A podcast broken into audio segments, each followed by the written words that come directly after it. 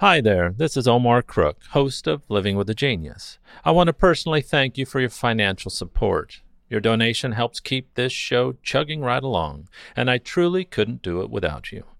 As always, thanks for listening. Be kind, do good work, and until next time. Here's Living with a Genius for July 14th, 2020. For all my French friends, happy Bastille Day. Built in the 1300s during the Hundred Years' War against the English, the Bastille was designed to protect the eastern entrance to the city of Paris. The formidable stone building's massive defenses, including 100 foot high walls and a wide moat, plus more than 80 regular soldiers and 30 Swiss mercenaries standing guard. As a prison, it held political dissidents, many of whom were locked away without a trial by order of the king. Past guests include Voltaire and the Marquis de Sade.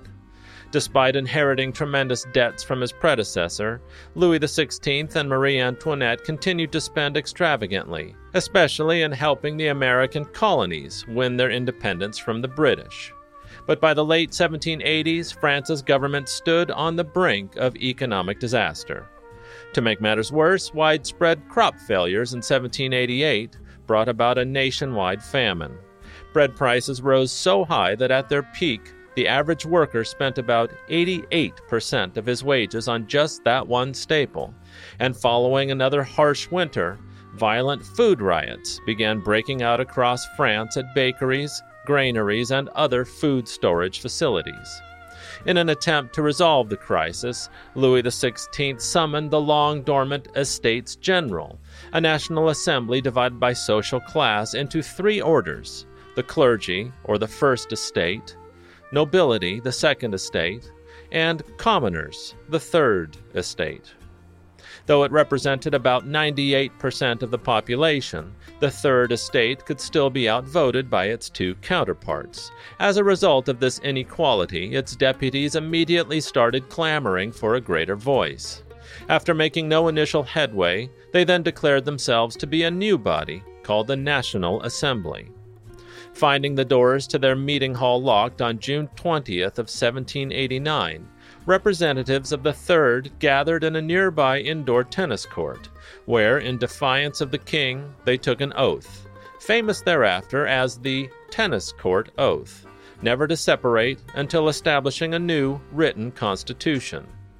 When many nobles and clergymen crossed over to join the National Assembly, Louis XVI grudgingly gave it his consent but at the same time moved several army regiments into Paris and its surroundings, leading to fears that he would break up the assembly by force. Unrest began on July 11th when Louis dismissed the popular and reform minded Jacques Necker, his only non noble minister.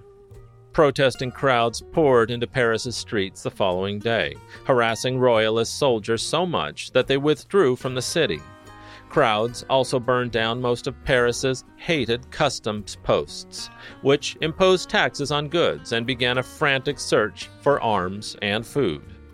Unrest continued on the morning of July 14th, when an unruly mob seized roughly 32,000 muskets and some cannons from the Hotel des Invalides, prior to turning its sights on the large quantity of gunpowder stored in the Bastille.